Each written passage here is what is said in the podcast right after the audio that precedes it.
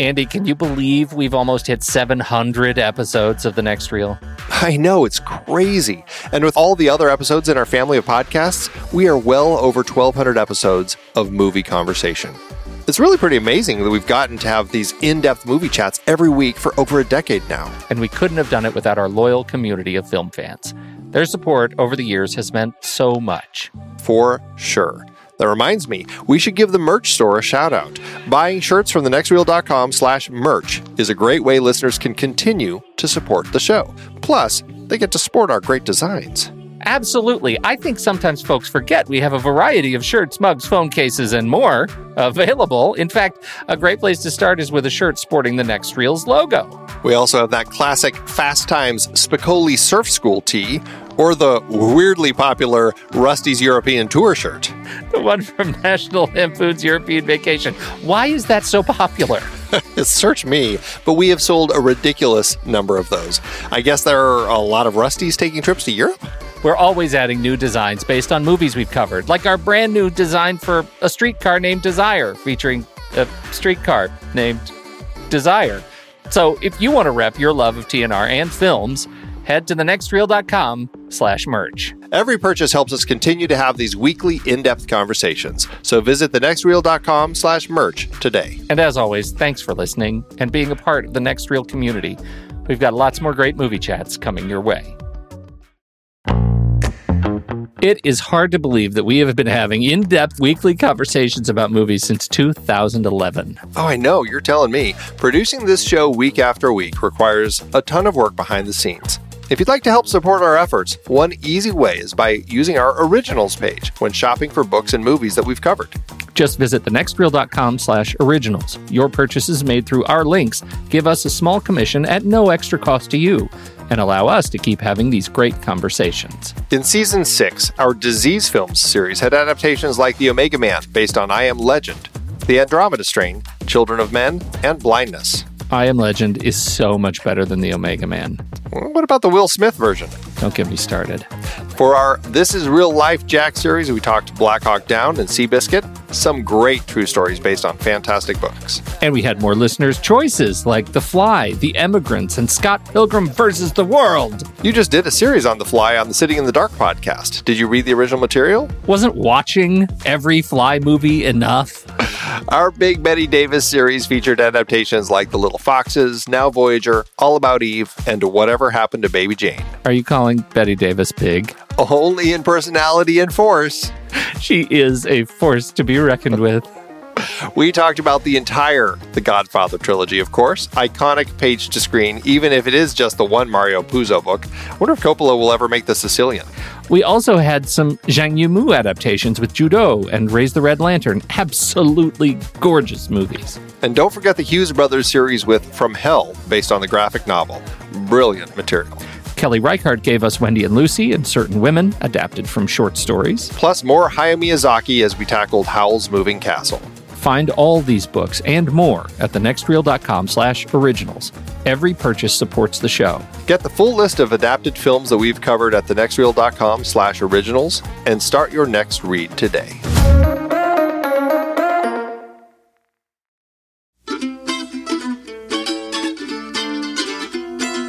This is The Next Reel, everybody. I'm Pete Wright, and that there is Andy Nelson. Hey, hey, hey! And we spoil movies. Tonight on the show, we've got the second of our Hughes Brothers series, and quite a departure from Menace to Society last week. This week, their 2001 Jack the Ripper thriller, From Hell. Before we get into that, you should learn more about us at thenextreel.com. Subscribe to the show in your favorite podcast app, or follow us on Twitter and Facebook at The Next Reel. Andy, what do you say we just kick it right off with some trailers, shall we? Let's do it. So my trailer, Pete, is is Carrie Pilby, which I hadn't even heard of. I know nothing about it. It hasn't hasn't gotten high reviews on on IMDb. uh, from its uh, from its You're really, really selling it. well it, it opened at uh, Toronto and it's uh, I, I think it's going to have some more festival runs here before uh, before it'll finally get a release but it it has a really quirky vibe and it's one of those films that even though uh, it may not have the highest of ratings on IMDb, it has kind of that sense of quirky characters and stuff that that could work really well for me. And so it piqued my curiosity. It's the story of this girl, Carrie Pilby, who um, went to uh, Harvard when she was 14 and really doesn't have a good sense of, of, of connecting with the world. You know, she sits around reading books all the time and, and talks to her, her counselor, played by Nathan Lane, and uh, her dad, Gabriel Byrne and uh, is trying to figure out you know what to do with life. And and she's meet you know they they kind of get her to start meeting people and all that sort of stuff. And uh, you know it's got that just quirky sense. And and Bel uh, Powley plays Carrie Pilby. And I'm not very familiar with her but um, there was something about just kind of her vibe and stuff that I, I kind of enjoyed. And I, I I have to say it, it may not be the greatest of films but it does have kind of that uh, that sense of kind of those quirky characters that uh, kind of learn to kind of uh, you know find themselves and connect and, and become a better person all that sort of stuff. Those sorts of stories that you know sometimes can really work for me. So you know it, it kind of clicked with me in its in its quirkiness. What did you think of this one? Well it's it reads to me as the perfect sequel to diary of a teenage girl uh, which also starred Bel Powley. Uh, it almost feels like the spiritual sequel. Um, and so I I find her adorable. I think she's just one of those entrancing actors, and um, really funny awkwardness comes through in her performance here that I think is quite charming. Um, I, I, love that she is paired with uh, Gabriel Byrne. I think he's great, and Nathan Lane, you know, is probably not the. It doesn't have the most screen time uh, as the kind of therapeutic anchor to this particular uh, film, but I'm gonna really enjoy his uh, non sort of outlandish uh, performance. I can tell. I think it's going to be uh, really fun to watch him play a, another good, solid, down to earth character because he's he's been outlandish a lot. yes, he's he got does. a beard. Yes, he he looks very serious when he has a beard. He does. You know, it's going to be a, a, a, sweet little film. Yeah. Uh, hopefully, it'll be something that's uh, worth checking out. It looks like it's going to have a limited release at March, starting March 31st, and uh, and straight to the internet uh, a week later, April 4th. So there you go. My film is War Machine. Andy, uh, this is from director uh, David Michôd. It's based on the book by Michael Hastings called The Operators, and Michôd did the adaptation himself. Stars a crazy cast Brad Pitt, Tilda Swinton, Lakeith Stanfield, Anthony Michael Hall, Ben Kingsley, Topher Grace. Alan, he keeps calling me. He's going to keep calling me. He'll keep calling me uh, Ruck. It looks like a. Uh, it's going to be pretty funny, I think, if you find humor in such things. This is the satire of America's war with Afghanistan, uh, and Brad Pitt plays General Stanley McChrystal. Uh, so you know, it's one of those uh, comedic uh, nonfiction pieces. Brad Pitt has done a couple of these. Uh, I think uh, he, has got a real knack for playing this kind of goofy character and and coming after uh, what was it? Just the Allies, Allied, Allied, Allied. Yeah, yeah which definitely another war film that is a little bit more serious uh, I, I, think this is going to give him a chance to ham it up a little bit in uniform. Um, I, I thought it looked like a very funny trailer. I'm very much looking forward to it.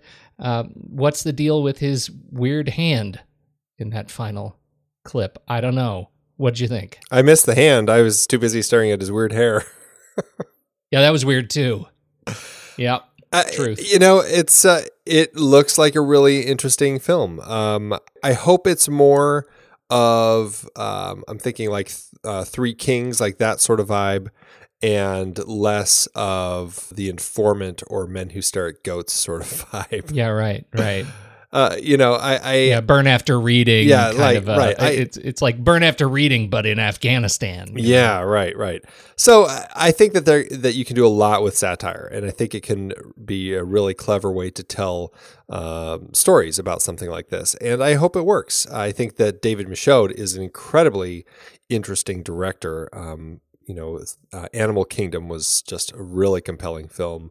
The Rover was one that I, I really wanted to see. I missed. Um, the, I know that he also did Hesher, which was supposed to be uh, an interesting uh, film that I missed. But um, I, he has a connection with with some dark characters in some of the stories that he's done. And so I think there's something really compelling about that.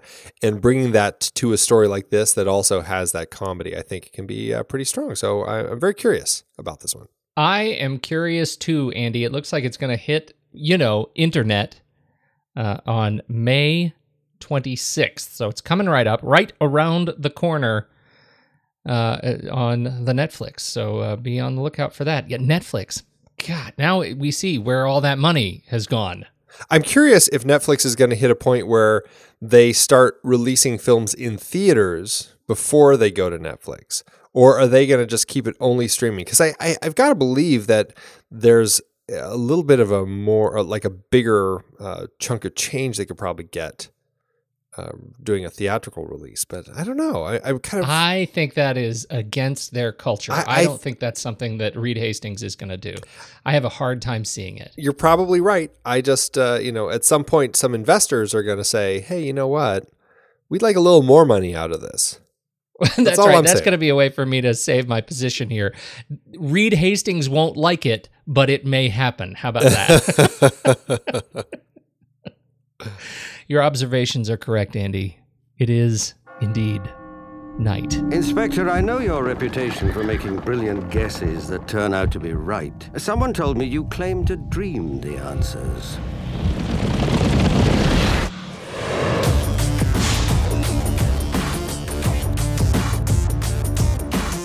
Sometime this evening, a bank teller was murdered in George Yard. That doesn't sound much out of the ordinary. It was the way she was done, Inspector was the way that she was done that cries out for a man of your talent. He can foresee the victims. I saw her. I saw her face. Your vision's about me? Most definitely. You know, they used to burn men like you alive. He could sense the suspects. It must be someone with money. And how do you know that? This ain't killing for profit. This is ritual. But for an inspector in charge of the world's most infamous investigations, He's punishing them. I want double shifts within this area. We'll have mayhem on the streets. I believe this was done by someone with a working knowledge of dissection. An educated man? That's preposterous. The last thing he expected. I want you and your friends off the streets until I can sort this thing out. I do trust you. Was to get close to someone who would be next. Jack the Ripper's not finished. From Hell, Andy, 2001. This one's a horror mystery thriller. Uh, and it is from our friends, the Hughes brothers, Albert and Alan. And uh, looks like uh, they, they, they took it from the good Alan Moore and Eddie Campbell. Uh, the graphic novel of the same name tells the story of one possible uh, uh, story of Jack the Ripper and the white the white is it the White Church Whitechapel murders Whitechapel all day. I've been I've been calling it the White Castle murders, which might be a different thing involving little, t- that's, little that's, tiny hamburgers. That's the the darker uh, conclusion, I guess, to, yeah. Uh, to Harold and Kumar's uh, films. yeah, so it doesn't tell the uh, the White Castle murders. It is in fact the White Chapel murders. Uh, and it stars Johnny Depp and Heather Graham and Ian Holm and uh, Robbie Coltrane and Ian Richardson. And oh my goodness, there are a lot of people, some of them British and some of them not. and uh, Andy, all I can say is I hope you didn't love this movie. Because you hated it? Because I didn't love this movie. No, I, you know, I didn't hate it. I felt like, how is it that they could take people who are actually British and make a whole cast that sounds like the the freshman community theater production of Oliver Twist.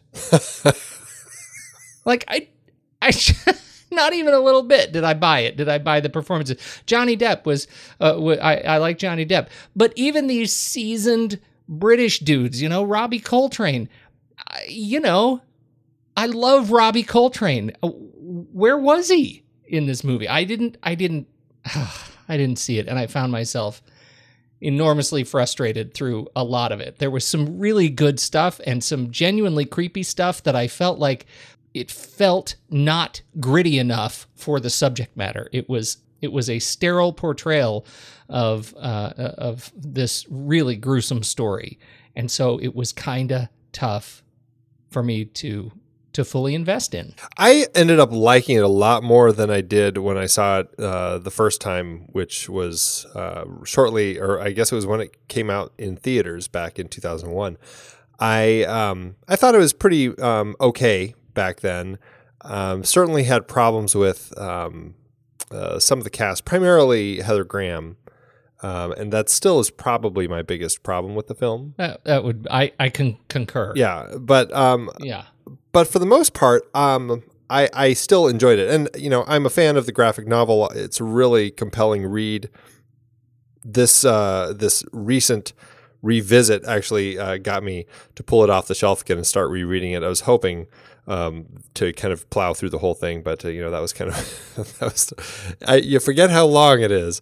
Uh, it's definitely a, a beefy tome when you pull it off the shelf and start. I through you know. I haven't I haven't read any of it. Can you uh, give me a just even a bit of a breakdown of of the how well they did the the actual adaptation of it? Is it is it pretty close? Well, I mean, it would be uh, you, you'd have to do it as like a, a, a TV series or a mini series or something to really kind of get the whole thing.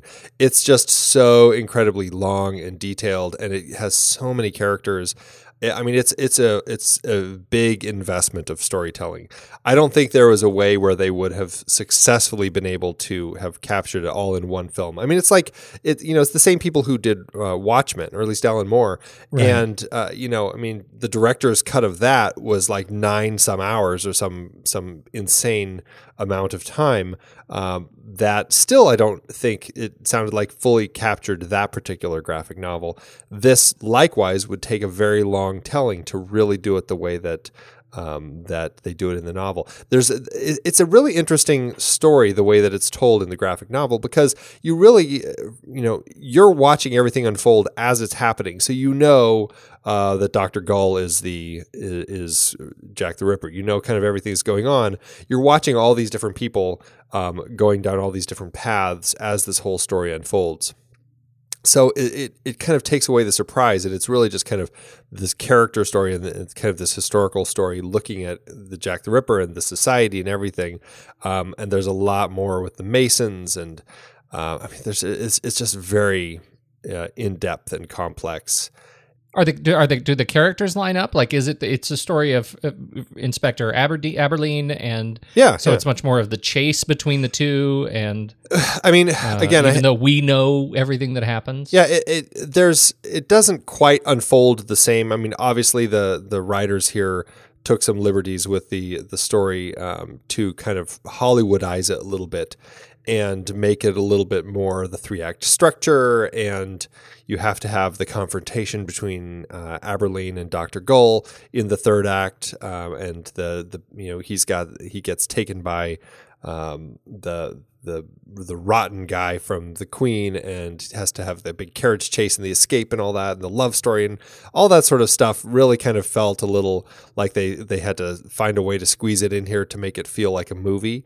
because um, in the film uh, you know uh, Abberline ends up um, figuring it all out. And, you know, I, I wish I could remember better exactly how the graphic novel ends, but I know that he ends up living because, I mean, he, Abberline, um, you know, he doesn't die until the 1920s or something like that. And it, the, the graphic novel actually starts with a prologue with him when he's much older and he's talking to an old friend on the beach and they're talking about it and and he kind of acknowledges they go back to his place and he's like this is the house that Jack built uh, it's like this is the you know I got all this money from this story and for not ever telling what happened sort of thing. So they kind of like bought his silence. And um, uh, so it's it's uh, it's definitely a compelling read. I think it's one of those difficult things to adapt, and I think that the the the team here found a pretty effective way to to condense it and find some of the thematic elements that the, the that the graphic novel was was going for to uh, kind of make an interesting story. Um, you know, the the nature. Uh, Rafael Yglesias, one of the writers, talked quite a bit about kind of the sexual hypocrisy that was going on in the era, and the way that um, a royal person was treated for sexual misconduct versus a whore from the streets and just the way that all of the society had so many levels of corruption. So I, I really enjoy all of that in this story, and I enjoy the the kind of the mystery of the whole thing. Um, but it is a really beefy story, and I you know I, I can't help but as I watched it again this time, as much as I enjoyed it, um, despite some of the Hollywood stuff that I didn't like, um, feeling like gosh, if they really allowed this to be kind of a David Fincher Zodiac sort of you know three plus hour telling of the story. Could it have been better? So there you go. Yeah. You know, I, there are there are two points. As much as I I really loved Menace to Society, I wonder if this was a story that was um, that was maybe not in the right hands of the the you know of, of, the Hughes brothers. It felt like it was trying to be something that that it wasn't, and you can kind of feel it in the trailer. I mean, the trailer uses kind of a hip hop backbeat behind this story of you know Jack the Ripper uh, in in uh, you know period uh, London and it it just didn't it just didn't fit. Uh, there were just elements that didn't didn't quite line up and and allow you to sort of invest in the period. That that was that was a real shortcoming uh, for me watching the film, and it kept me just sort of out of it. But I don't think that's their fault. I mean, that's just the marketing. No, no, no. That's the marketing team saying, "Hey, let's let's." We got to find a way to tap into the Hughes brothers audience. And this goes back to what the Hughes brothers said um, after Menace to Society is that they didn't want to get pigeonholed in just making gangster films. They wanted to really kind of try a whole variety of different things. And this goes to that. And I mean, I think um, Ebert actually talked about how this really was kind of a, uh, you know, a, a, a, street film. You know, it's a, a film um, of people who were, you know, in the kind of the the lower echelons of society and kind of um, just their lives and everything. And to that end, you're watching the life. I mean, we really spend most of our time hanging out in Whitechapel with these uh, with this group of these prostitutes who happen to be kind of tied into this whole mystery and we really get their world. And and to that end, it really does feel like I can see why the Hughes brothers uh, took this on because it does feel like they know that world from from Watts that we saw in Menace to Society, and now they're just kind of transplanting that uh, kind of the echoes of that type of society in 1880s London in kind of the slums there.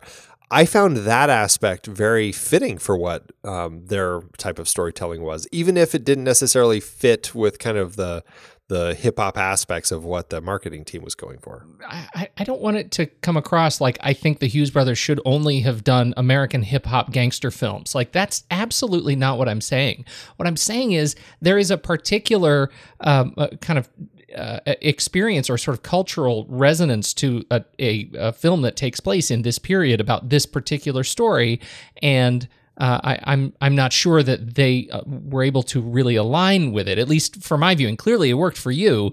Uh, it didn't uh, work well for me, and part of it I could absolutely go back and look at the cinematography, just the way the camera worked, the way it was shot, the way it was lit.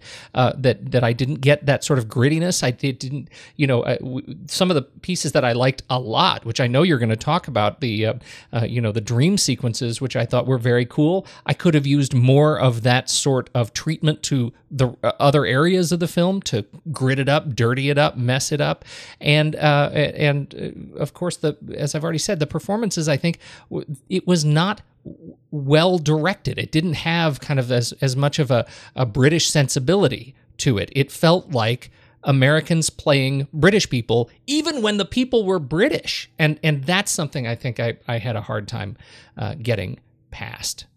It's you know it's interesting, and I I'm I'm wondering if some of that comes from the Hughes brothers, or if it comes from the way that the uh, the writers chose to write it, um, the screenwriters, or if it's just the way that Alan Moore uh, really kind of puts his graphic novels together.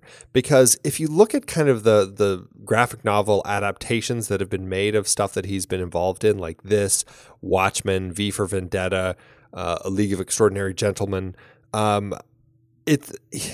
I, I haven't read all of those, only this and Watchmen, um, but they're incredibly dense and they're definitely not you know, your typical three act structure sorts of stories. And I think that it's a real challenge for filmmakers, um, regardless of their caliber, to uh, adapt and tell their stories in a really effective way that that um, makes for an actual effective film. I don't know if any of those films actually ended up being as effective as they as the graphic novels might have been. Yeah, I I would agree with that, and it's one of the reasons I get so nervous when I hear uh, you know talk of the Killing Joke being directly adapted. You know, it's I know they they released a, a animated version of it last year. Um, but uh, you know that's that's another one of those pieces. I think when you look at you know uh, this one, which I haven't read, but Lost Girls and uh, Watchmen uh, again, they're fantastic in their form. I think Alan Moore really is. Uh, you know he's he, he may be best served by his native uh, platform. Um, so you know that's a I think that's a good theory. Roger Ebert in his review, um, which was a, a you know, pretty positive three out of four star review. I mean, he said uh, it's it's a movie. Uh, he was quoting Variety, uh, who said that it's catering to no clear demographic, and then he goes on to say um, it's you know despite its gothic look, From Hell is not in the Hammer horror genre. Despite its Sherlockian hero, it's not a Holmes and Watson story. Despite its murders, it's not a slasher film. What I think it is is a guignol about a cross section of a thoroughly rotten society corrupted from the top down. I think that and this is this is kind of one of those things about the film is like people going into this movie to watch like a, a Jack the Ripper horror movie, they're not going to really get it. People going in kind of like kind of a historical drama, they they're probably not going to get it. It's really hard to kind of pin this film down, and I think that's why um, I was probably a, a, little not thrilled with it when I went and saw it uh, back when it first came out um, and why you might not be liking it now, and why generally it wasn't as as loved. I think. Well, I, you know, I, I don't know about that. I had seen the film before, so I mean, it's not like a second viewing was lost me. It, it wasn't a film that I was uh, that I was uh, you know remember terribly fondly, but I am generally a fan of these kinds of procedurals, and I it's been so long. I thought you know maybe this is one of those that my memory will will be you know better served by seeing it again. Um, you have to love, I think uh, the characters. You have to love Johnny Depp. You have to love Heather Graham, and uh, I, I, think that's a that's a real challenge as, as sort of the leader of the the prostitutes. Um, that's a, a very important and weighty angle in this film. This sort of story of the prostitutes that that is like a boat anchor uh, for for me. I mean, it, just because of again the the way they are directed on on screen. And I say that quite specifically because I I actually do like Heather Graham, and we've talked about our um, you know our love of some of her great performances, and uh, you know in the past I think she can she can do a great job. I just I, this wasn't it. Yeah, it made me wonder if the casting directors thought, hey, you know, she she uh, pulled off just a fantastic character in Boogie Nights a few years before this. That was kind of mm-hmm. one of those people who's kind of on the lower echelons of that particular society, you know, working in the world of the porn industry. Um, and I wonder if that was kind of the transition to this film. Um, but man, she just didn't fit, especially with the other actresses that they cast as the other prostitutes, who all looked uh, street worn and weary. And then there's this, you know, this this just ravishing beauty, Heather Graham, and just you know, as an Irish woman, I didn't buy her. As a prostitute, I didn't buy her. As as as a person living in 1888, I didn't buy her. I never bought her in this film in any way, shape, or form. There's that sequence where she is accosted in the alley and she's pushed up against the wall by one of the thugs and the the boss man is shaking her down right? And uh, it, it is a series of very very very close close-ups uh, on their face. I mean we're just talking about uh, you know eyes cheeks and chin right? And and it goes from him to the thug and then back to her. And her face is like porcelain. It is absolutely pristine. And that, I mean, if that isn't a jarring disconnect from the rest of the tone of the film that they're trying to create, I don't know what is. It's it is it, it's shockingly beautiful, uh, just in in tone and texture, and it looks nothing like the rest of the world that they've tried to set up here. And you know, I get it. It's it's Hollywood. They're like, well, we've got to cast somebody. You know, we're going to have this love affair between her and and Johnny Depp's character. We've got to, you know, it's got to be somebody who's going to draw a crowd. And you know, I understand the business side of it, but I just feel like there are times when the business side ends up um, creating just much bigger problems in a project, and this is one of those times. They should have found somebody else to to play it. I just saw Moonlight, and Naomie Harris, um, who plays the mother in that film, she is such a ravishing beauty. I mean, there's a reason that she's playing Moneypenny in the James Bond films now. Um, but they did such a great job of of bringing her down and just making her look as beautiful as she was, giving her a sense of somebody who has been worn out and down from drug abuse, from poverty, and and it worked so incredibly well that I completely bought her as that character in that world. No matter how beautiful she was, you know, she she felt like somebody who had the beauty but lost it because of all the life choices that she had made.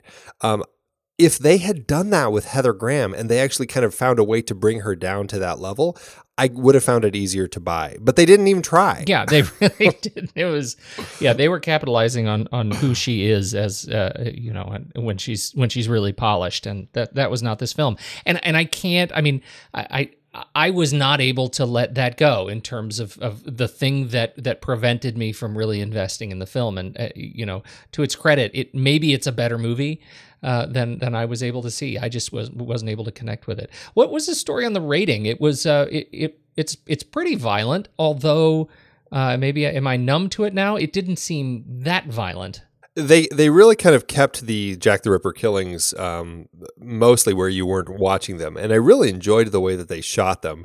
You know, just just Right. quick flashes of a bloody knife in in light uh, or or slashes or things like that. Very uh, kind of artfully done, uh, and then the bodies obviously were pretty um, um, ravaged. Um, the last, but really very quick shots of the Yeah, bodies. though. really, I mean, yeah, we didn't- exactly. It didn't linger on on the gru- gruesomeness of it. No, it didn't. Um, I know there were some deleted scenes. I didn't have a chance to watch them to see exactly what was cut out, but I know there was more of one of the. Um, I, I mean, we have the the most bloody. Uh, uh, body that we really spend time with is our last body as he kind of goes uh, as at that point dr Gull kind of goes into his delusion and you, know he's before a whole group of students watching him and uh, you know you see the body laying out there and all that sort of stuff um, but I there was another murder before that who I think that they had shot a lot more stuff with that other murder, um, and just a lot more of the gore and everything going on with it.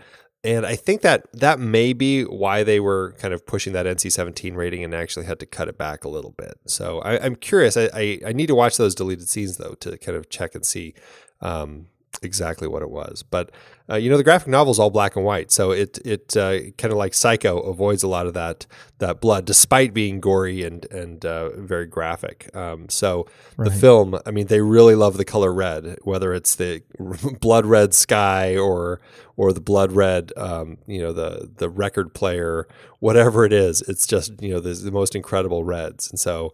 Um, you definitely get a lot of that when you get the bloody scenes. So who knows exactly what it was, but you know the MPAA can be pretty uh, uh, careful when it comes to um, you know eviscerations and things like that. Yeah, yeah, right.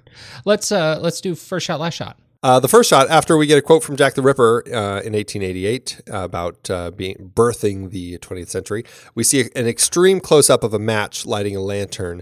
Then we kind of dissolve in and out of black as we see some detailed extreme close ups of uh, things inside an opium den where Abberline is chasing the dragon. And the last shot, Abberline's dead. He has OD'd on his uh, precious opium, and we got a close up of his eyes with coins on them for the ferryman. Uh, now, it wasn't wasn't there a connection here? the The same shot of the eyes happened after the initial close up, right? In the uh, first shot.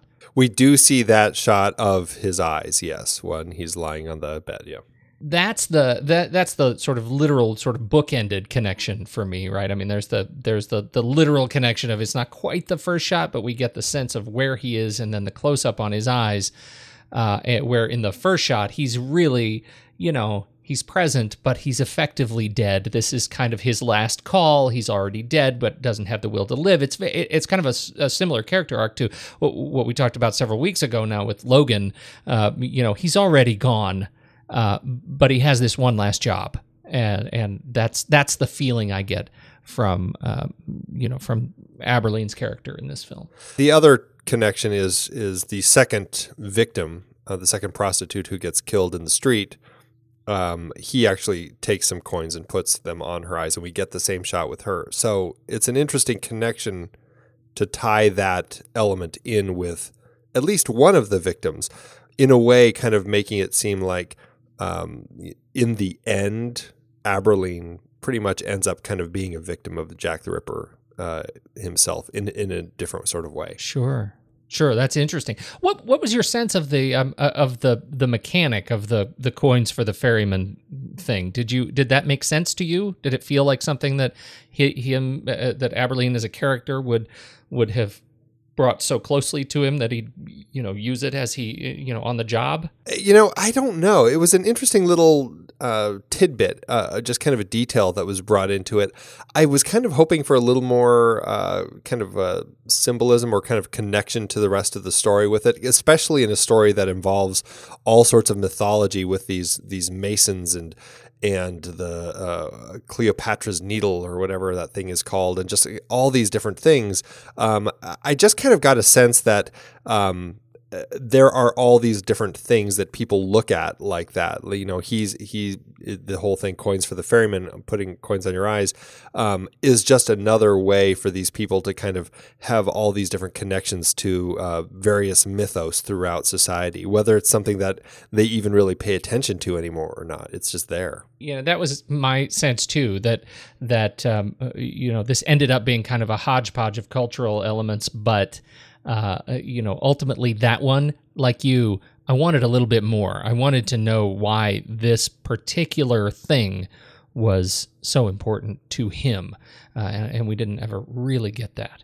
Right. Uh, ca- casting by uh, Joyce Gallie and Sally Osoba. Uh, they did land us Johnny Depp, and I gotta say, I as an actor, I like Johnny Depp. I I even like him in the uh, Pirates of the Caribbean stuff.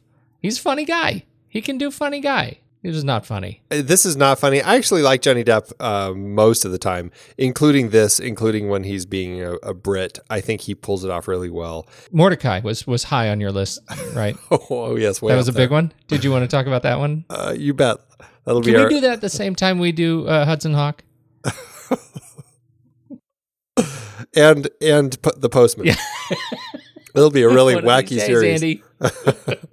I, I think it's funny that um, uh, Alan Moore, uh, his version of, of Frederick Abberline in the graphic novel was much gruffer, and he complained about uh, Johnny Depp as as Abberline and his character here, uh, compl- calling him an absinthe swilling dandy, which I think. I think is pretty funny. Um, I mean, I, I, can see that. I mean, Johnny Depp kind of can portray that. I mean, he's kind of a, a, pirate dandy when he's in the Pirates of the Caribbean movies, but he ends up pulling it off well. And I, I think that, um, he, I mean, I can see maybe he's just not as tough. And, and, you know, they did a combination of him and a different character in the graphic novel that actually had kind of the, the visions. Um, so they kind of combined these two characters into into this one. Abberline in the graphic novel did not have visions. Um, so to that end, it, it made for an interesting character. Um, I, I, I really enjoy the visions. I'm not 100% sure it's it's really effective for the story, but I still think he's an interesting character. Yeah, I you know I made a comment that I, I really liked how they were shot, and that that's kind of the extent of it because I just don't think I needed the visions for the story. Like I it, it adds it, it sort of lends this supernatural uh, thing to it when really I could just buy it that he's a good um, and very deeply troubled cop. Right? Yeah. He's a he's a, an investigator that has a drug problem, and that's okay like that that may be the end of it. Because every time some other character comes to him and says you know oh uh, did you dream something again? We we see you have the visions. Like there was never any weight to it. It just seemed like it was kind of off the cuff. It didn't really impact his ability to do his job uh, and he still was able to figure out that it was bilbo baggins. Yeah, I think that's the issue that um, that I have with them is is it makes for a, a more interesting visual uh, tool than an effective storytelling tool. Um, you know, there was a there was an element of it that worked better in the graphic novel, but again, you have a huge graphic novel to uh, kind of detail that and and go into more depth with it. So, uh, in this But particular, you know, to your point, yeah, I can absolutely see how a a, a secondary character might have that right have have some sort of an, a, an a, be sort of supernaturally affected Yeah. uh, and and make that a, a part of the story. I, I guess I could buy that. Uh, so again back to the the development of the graphic novel that that makes more sort of intuitive sense to me. Well, what's what's interesting, and I, I suppose is at least worth kind of uh, discussing, is that I mean, this is a really interesting point in time in England and just in the world of detective work anyway. Because I mean, in the 1880s, it's not like they had forensics. It's not like they had uh, you know fingerprinting or blood tests or anything like that. It's you know, it's like if they didn't have somebody who witnessed something, they really didn't have any leads, and it's like that was kind of it. And so it I, to a certain extent it helps the storytelling where you actually have a detective who can kind of uh, play a little more uh, in-depth Sherlock Holmesian sort of um, digging and finding things like the grapes and really kind of know how to how to look. Um, do the again? Do you still really need those those dreams? I don't know, but I, as long as the detective, I think, is still a really effective uh, detective, more so than I suppose the average 1880s uh, police officer would be, then I think it could have worked without it. was there anything that he found as a result of his visions that he couldn't have you, you couldn't make the case that he would have been able to learn somehow as a result of his just being a good investigator. The grapes totally could have come up with that. The the uh, the surgery, uh, you know, the the surgical procedures, the things that he discovered on on the scene, he totally could have come up with all of that stuff. This was at at a, a point where there were students of anatomy that were studying these things. He could have figured it out, uh, and and in fact, I think he did figure it out. Arguably, right? I mean, there was there was nothing I think that that came as the result of these visions that couldn't have been uh, simply attributed to being a great inspector. Yeah, I think the only thing, because yeah, the only thing that I can think of, um, I'd have to look at it again more closely, but uh, I think it's the when he goes and ends up talking to Doctor Gull. Um, at that uh, kind of the the freak show party where they're all looking at the Elephant Man, Right, right. and he's asking him about the knife. Uh, he, I, I think, the only way that he ever would have come up with the very specific look of that knife was by having seen it in a vision. I don't think there was really any clue that he would have had from any of the killings that would have said, "Oh, it looks like this. It's this long. It's got this little serrated area here." Um, I think that might be the only thing I can think of where that's how he came to the clue. Yeah, that's a good point. I, I'd forgotten that one. He that that came from a vision, but easily written around. Very possible, yeah. All right, Heather Graham. She's our young bangtail. Oh yes. she. We got to get all the pinch bricks up off the street. Oliver, Oliver, come on, let's sing a song about it. Oh, you think that this would work as a musical? D- Johnny Depp's already effectively done it from the other side. Sweeney Todd. Sweetie. Yeah, we already kind of talked about Heather Graham and uh, why she doesn't work. Um, uh, you know, I, I don't know if I have a lot more to say about her, other than the character Mary Kelly is definitely an interesting one, and the whole idea of her escaping. Actually, I mean, the thing that I find so interesting about this film is that so much of it is taken from. uh, You could call it fact. Some of it is fact. Some of it is reports at the time um, that might be fact. Somebody reported it, but you know it could be uh, it could be false. There were uh, potentially a lot of false police reports involving this uh, the, these cases and stuff. But somebody actually had reported that um, uh, something about Mary Kelly having gotten away. And so that kind of led to this whole theory that it wasn't Mary Kelly who was the the last victim, but it was this uh, potential friend of theirs or something, and that Mary Kelly fled back to Ireland. So even that, I love how that's kind of pulled from a potential uh, option for where Mary, Mary Kelly could have ended. Uh, interesting. I, I, really enjoy that um, that the writers here, not to mention the people who uh, like I, I, think was there's Stephen Knight is somebody who had done quite a bit of research on uh, and written some books about the uh, Jack the Ripper killings and everything, but. Um, um, I, I just love that they they actually imbue this with so much of the histories and of the details of the whole thing. Yeah, I, that yeah, I agree. Uh, and and then there's Robbie Coltrane as Sergeant Peter Godley. You don't like him? No, I you know I I'm such a fan of Robbie Coltrane. I I really, I really am. Uh, and and somehow, uh, you know, he just he looked out of place. I, I enjoyed him in here. I, I don't really have any issues with him other than um, the part felt written um, very much as kind of a, a, sidekick, and I just didn't feel like there was much for it. You know, I, I would have liked it to be a, a, little bit of a beefier character. Yeah, maybe that was maybe that was my problem with it. Same thing as Ian McNeice. I, I really like Ian McNeice. I think he's a fantastic actor, and I feel like he was in here as sort of a vaudevillian foil. Um, that that both the doctor and the assistant, uh, every time they are met with a body that has been uh, somehow mutilated, um, are driven to convulsive vomiting and passing out. I, I think it was, it was, it was too much. I it, you know I I loved you know that. that really it was it was great i mean because uh, you know he, he, even says you know i need a real doctor not just another drunk who can't even you know handle it i don't know i i guess in for me like the the I, I felt like they captured kind of the the the stink and the grime and everything of this world and and being in the in the the you know fly ridden uh, coroner's lab where they're kind of going through all these bodies, I can only imagine kind of the stink and the awfulness of everything there. You know, it's not a clean, pristine, refrigerated room like it would be today. And so I you know I bought all of that, and I thought as as darkly funny as it was, I I found it pretty believable. I find that amusing.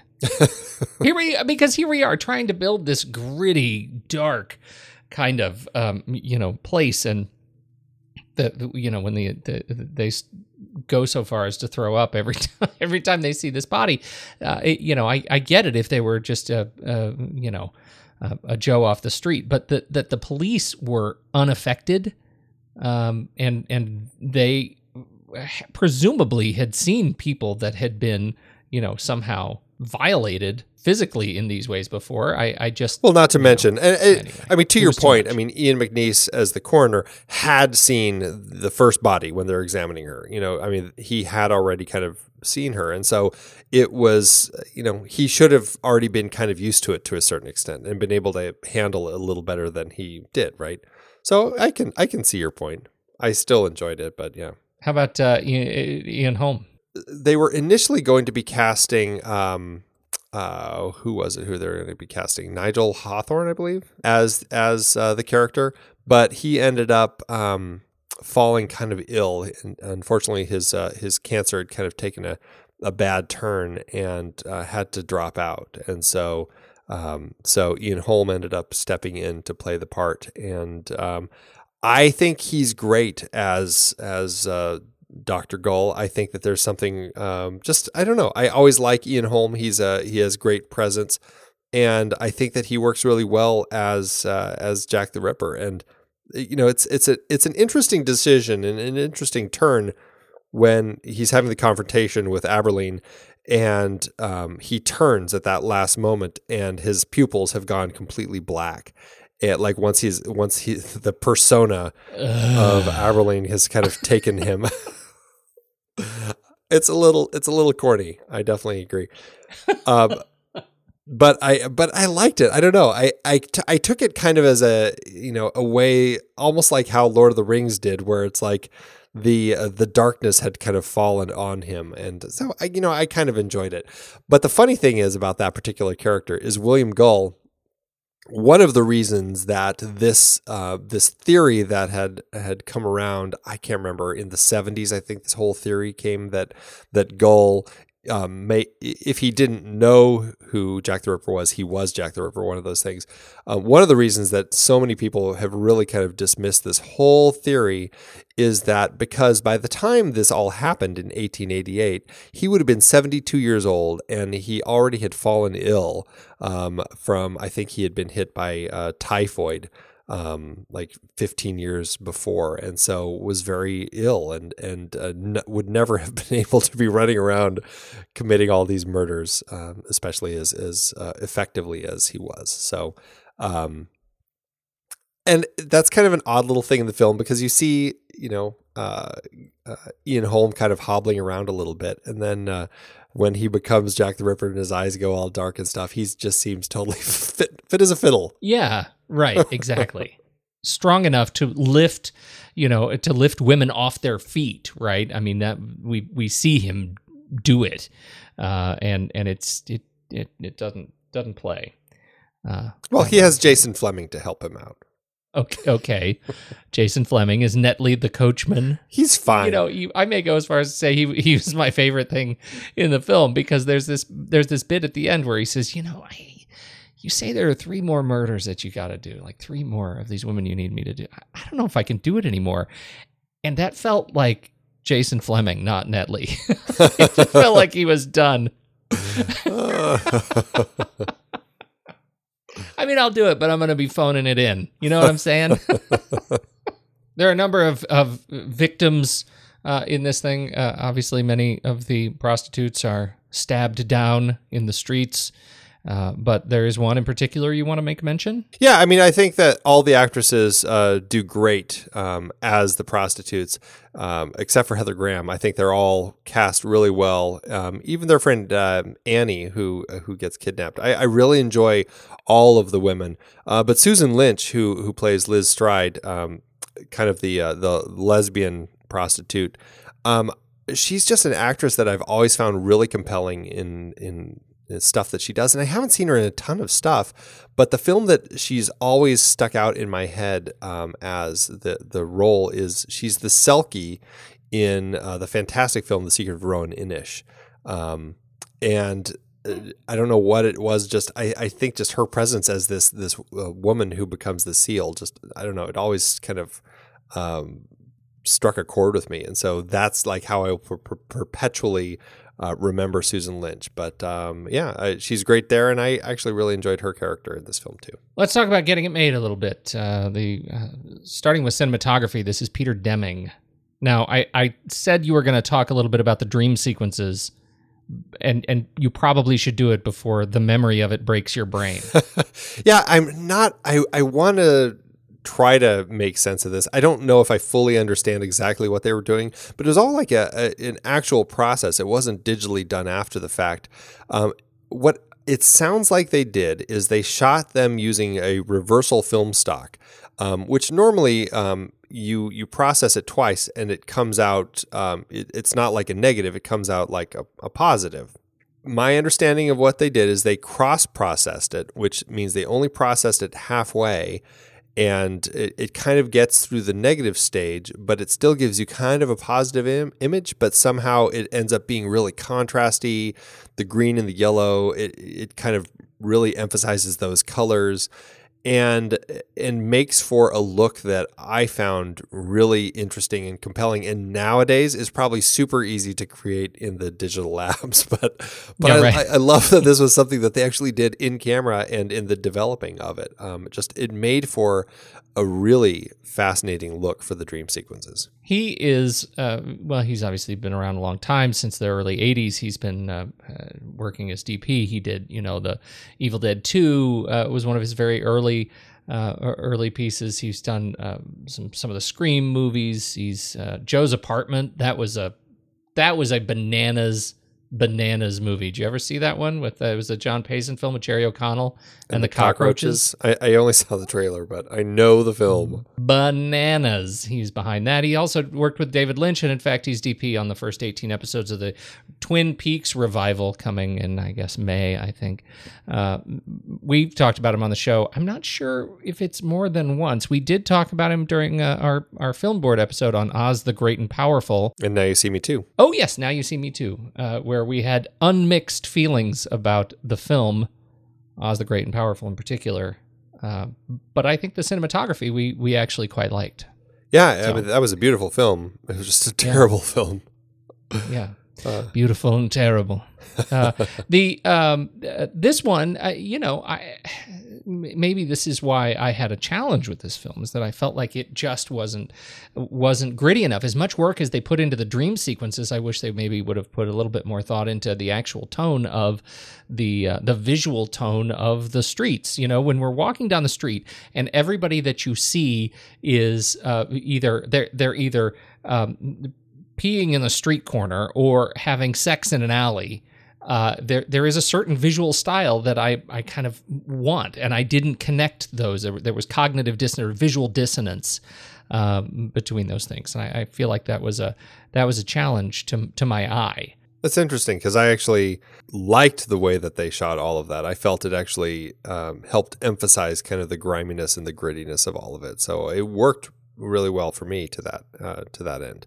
But it didn't give you that sense of and, and you know an, another piece just in terms of, of blocking it felt like there were always so many people uh, on screen. It didn't give you this sense of uh, of kind of uh, loneliness in the visual um, approach to the film. Like i always felt like i was walking through a back lot uh, just kind of a clean but not very well lit back lot.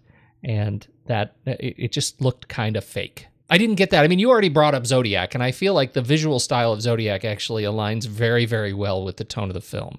And this is a film where that doesn't work as well for me. That's all. It's just so funny that you say that because I, I don't know. I felt it looked great. I love the production design, the costume design, the the just the the locations that they chose uh, over in uh, Prague, I believe, was where they filmed all of this. I mean, they they talk about how you know they had all these horses in the carts and everything, and they were just crapping all over the streets, and they didn't wash any of it out. The, the streets were just covered in just horse manure, and they just kind of kept it that way to kind of give it the gritty feel.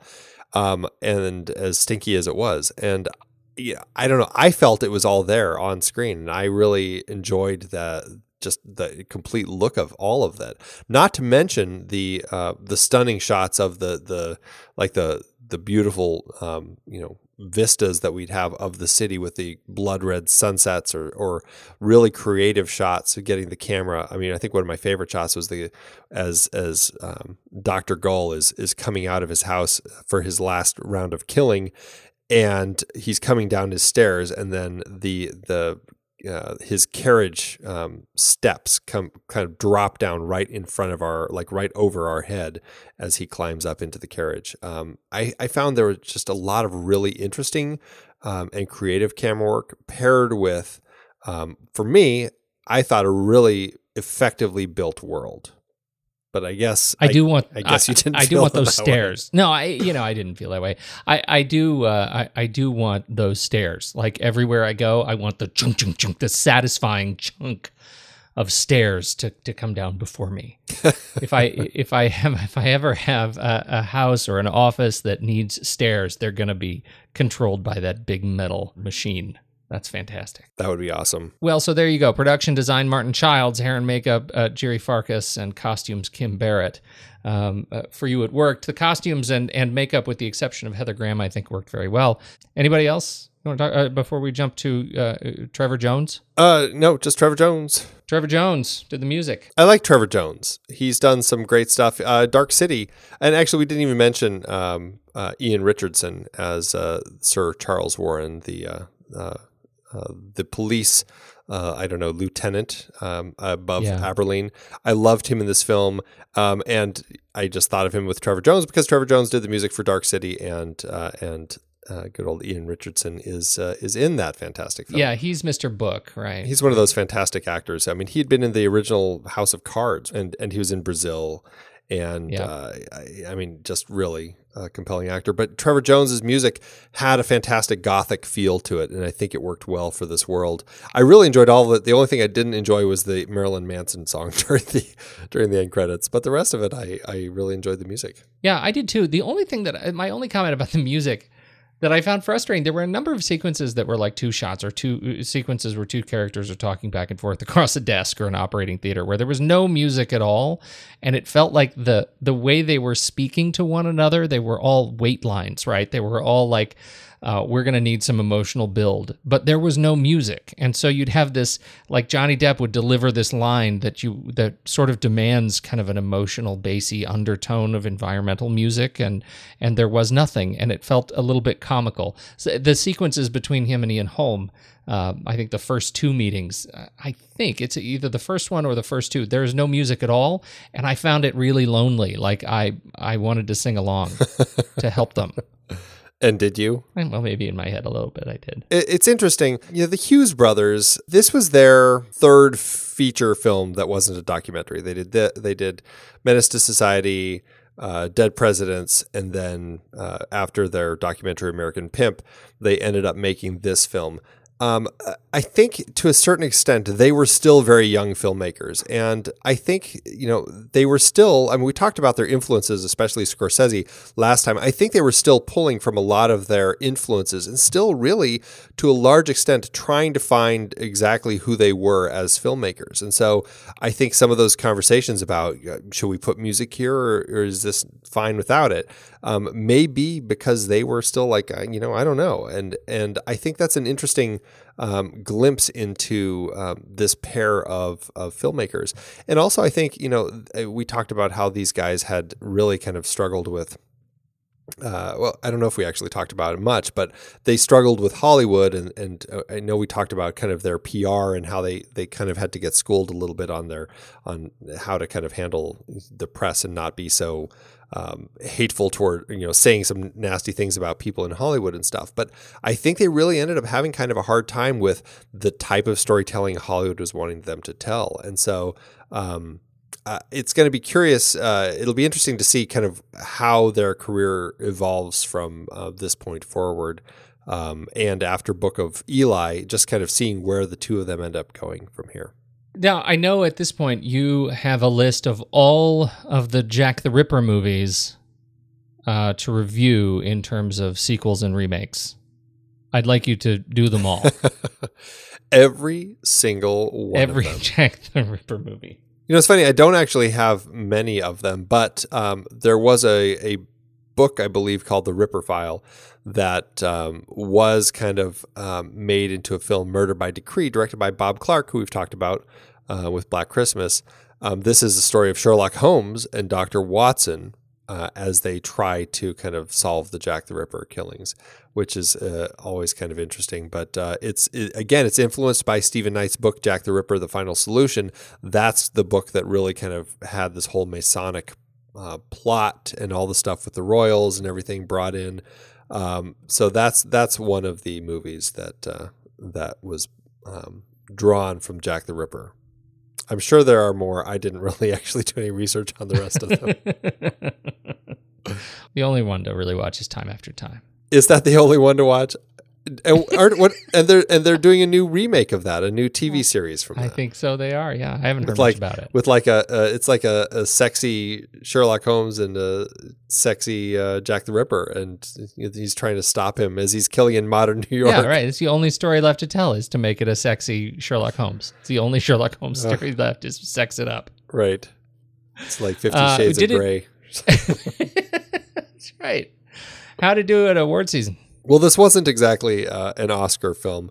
It most of the awards that it did get uh, nominated for were kind of just the genre awards. Like it got three Saturn Award nominations uh, for best horror film, best actor, best costumes. It was nominated for best uh, screenplay at the Bram Stoker Awards. Uh, the International Horror Guild nominated it for best movie. Um, it, you know, it's that sort of movie. And then, you know, the Hughes brothers um, with the Black Reel Awards, they got nominated for Best uh, Director for Theatrical and Best Film. But uh, both in both cases, the movie ended up losing to Training Day. But um, uh, you know, yeah, it's. I mean, it's it's an interesting film that just uh, I don't know if it uh, was one that really captured its audiences. That's okay. They got Denzel later. Yes, they did. Yes, they did. How'd it do in the box office? Well, you know, Albert and Allen had a much bigger budget to play with for this film than their last several. This was 35 million for the budget or 47.6 in today's dollars. The movie was released October 19th, 2001 opposite The Last Castle and Riding in Cars with Boys, where it opened at number 1 that weekend. Um, but the movie didn't have a strong buzz and did have a bit of a challenge as a gory film shortly after September the 11th unfortunately. It did find itself falling pretty quickly from number one to number three, and then to number seven, and finally out of the weekly top 10 by its fourth week of release. Domestically, the film made 31.6 million, or 40, about 43 million adjusted. Overseas, it did better, earning almost 43 million, or 58.4 million adjusted. So it did make its money back with an adjusted gross of about 101.4 million and adjusted profit per finished minute of 441,000. I'd say it's a pretty solid place to be for this comic book adaptation. When did Johnny Depp uh, start losing his uh, the shininess of the Johnny Depp draw? Because this one, I mean, you see that you know it opens at number one. It opens at number one because of Johnny Depp, right? Arguably.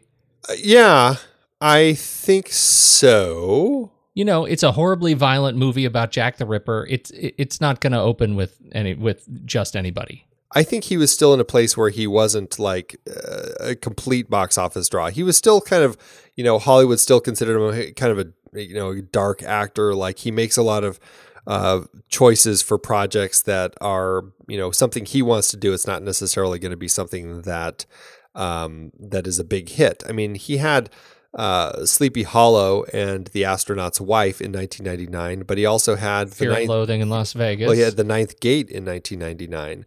Um, Yeah. Not a big uh, hit for Roman Polanski. Um, in 2000, he had The Man Who Cried, which is, I think, kind of a, a bomb. He was had a bit part in Before Night Falls. He had a, you know, Chocolat, the Oscar nominee. yeah, was in that's that. right. Um, but then the next year he does Blow, kind of the the story about uh, the guy who started the drug um, drug empire. Um, same year he did this movie, um, and it wasn't until 2003 that he really. I mean, that's when Pirates of the Caribbean hit, and that kind of turned him into something huge again. Where it really, he I think he really started taking off there. So I think he was at a place. He was very popular, but I don't think he was complete box office draw until after this. I'm just I, I was wondering because when at the time when they would have been, I don't know, maybe thinking about this, watching things uh, uh, that he had done, wouldn't they have been looking at things like Donnie Brasco, which I thought he was great in Donnie Brasco. Yeah, I don't know if it's a moneymaker though. Nick of Time, I don't think was a moneymaker. Ed Wood, Ed, what's what's eating Gilbert Grape? A, a random thing that I learned about uh, Johnny Depp and his movies is that remember the movie The Tourist that he did. Uh, Yeah. That was such a huge, uh, you know, uh, uh, kind of a domestic flop. It ended up making a ton of money, and I didn't. I never realized that because it was received so poorly. But yes, that movie is one of his most commercially successful films, uh, grossing 278 million worldwide. Wow. yeah. What about uh, what about old Don Juan DeMarco? Remember him in that in that when Faye Dunaway Oh. got her groove back? I love that movie. it's a great movie. right? Yes. Remember his chest? Man, he was that poster is it doesn't really tell the story of the work. Looking at it right now, it's it's full romance novel, which I guess is fine, but I thought he was great in that movie. That was such a funny character. It is. That's, that was a, a very nice little small film. I enjoy that quite a bit. It was it was. Anyway, so these are all things that make the case for Johnny Depp being somebody that people are interested in seeing. And so I still think that there is something to that. Shall we flick chart it? Let's do it. head over to flickchart.com slash the next reel and uh, you can just slide over to your in your uh, show notes there on your podcast app of choice and you can tap on the flick chart the word flick chart it will take you right to this film in your flick chart account and uh, and you can add it to your list and let's see how it ranks once we uh, once we dig in here We have From Hell or Joe versus the Volcano. joe versus the volcano Joe versus the Volcano. Absolutely. that's a no contest All right. From Hell or The Host. Little Bong Joon Ho. From Hell for me. I, I think I'm I think I'm the host. I think that's predictably the host. I'm I really liked that movie. It's kind of easy to beat the host for me, but this one doesn't quite do it. Let's let's go to the mat. Okay. One, One, two, two, three. three. Scissors. Rock. All right. There you go. All right. Next up, we have From Hell or our last uh, uh, uh, listener's choice, The Emigrants Oh, from hell. from Hell. I, I'm close actually to saying The Emigrants here, but I'm going to say From Hell. Uh, just I am not. I am not close. From Hell or The Untouchables. The Untouchables. Yeah, I had some story problems with The Untouchables, but I would still pick that one. From Hell or Defending Your Life. From Hell for me. Aww. Aww. Meryl Streep, she's such a she's such Go ahead. She's listening. overrated actress. Oh. She went back for the cat, Andy. I'll give you from hell. Alrighty. From Hell or The Magnificent Seven 2016 version. I'm saying From Hell. Okay. From hell. From Hell or Metropolis. I'm going to guess you're going to say Metropolis. I am. Yeah. I think I am too. Yeah, I, I'm kind of either way on this one, but Metropolis, I think uh, there's just a lot Yeah. of compelling stuff there. From Hell or The Little Foxes. I'm definitely from Hell. Definitely from hell. Uh, okay, well, that puts it at uh, 242 on our flick chart. 242 out of 294. See, that, that feels okay for me. I imagine you're feeling just a little bit stung. No, you know I'm not. I, I as much as I enjoy the film, the problems that I have are are big ones. But I still really enjoy the film. But I'm okay with the spot that it landed at on the chart. Well done, Andy. So there you go. Yeah, no, I like it. How's this? Uh, what is this for your Letterboxd? Uh, three with a half star of Andy Love, three and a half. Believe it or not, it's four stars. What? I Four know. stars? I really liked the film this time. Like I, I found it so compelling and so fascinating. I was really surprised that I enjoyed it as much as I did. If only it wasn't for Heather Graham and and the parts with her, I would might have even gone higher. But uh, yeah, four stars straight up for me. Well, I was I was coming in right at two and a half. I feel like I'm I need to restrain you, but probably not that much. I'm gonna give it three stars, just just so we can I can I can sort of meter your exuberance just a just a hair. And it's probably a good thing. It's probably a good thing. Okay, so there we go. This is this was number two in our Hughes Brothers. We've already teased it. We are doing uh, uh, Book of Eli next week. Yes, we are very Uh, much looking forward to you- seeing When's that the last again. time you've seen that? in the theater. Last time I saw it was when it was in the theater. So I yeah, I'm looking forward to checking this one out again. I remember enjoying it quite a bit. Um, I'm not loving it, but enjoying it quite a bit. And so now I'm curious to kind of revisit it. I I remember really enjoying my experience with Book of Eli. I thought it was a really uh, I thought it was a really great movie, and I I have a hard time remembering anything beyond Denzel. Yeah. Like I, it'd be tough for me to tell you what it really was about. Yeah, I got I- some nuggets. I have a vague idea, but I, I'm kind of in the same place. Yeah. So I'm I'm really looking forward to it. That is next week. Uh, until then, I I gotta go to bed.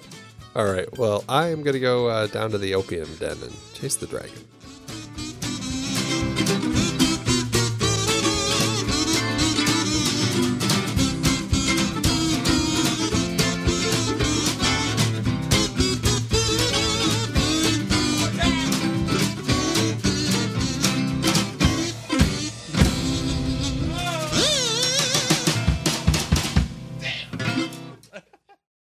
Amazon giveth, Andy. As Amazon always doeth. Melissa saw this film on January 4th, 2014, and I think she was in the same high school theater that I was. she says, she says, super jank. I don't know what that means, Andy. Is that a millennial thing? Must be. we're, we're in the wrong uh, in the wrong business. She says, super jank. Johnny Depp is cute, and so is Heather Graham, but it's hard to even know what they're talking about the whole time. That's a one star. I agree. Oh, that's funny. Well, I've got a one star by Marilyn A. Campbell, who says, If only Jack could have ripped this up. Uh, this film takes the easy way out and uses the theory of government conspiracy covering up royal guilt. That aside, Heather Graham's must have missed her makeup call, what with her pearly white teeth and barely dirtied hair and clothes. Johnny Depp is incomprehensible as he mumbles along and occasionally attempts an accent. Several good character actors are underused. It's a boring mess. So These are these are good. The the real victim here is Alan Moore's wonderful comic book, which has been savaged, raped, butchered, and emasculated out in the streets. oh man.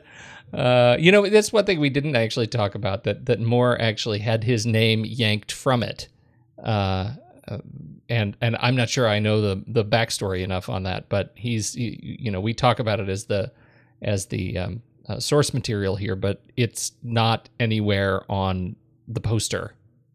Not like in, on you know Watchmen, his name was on it. Oh, Right. interesting. I, I didn't. Uh, I don't think I knew that.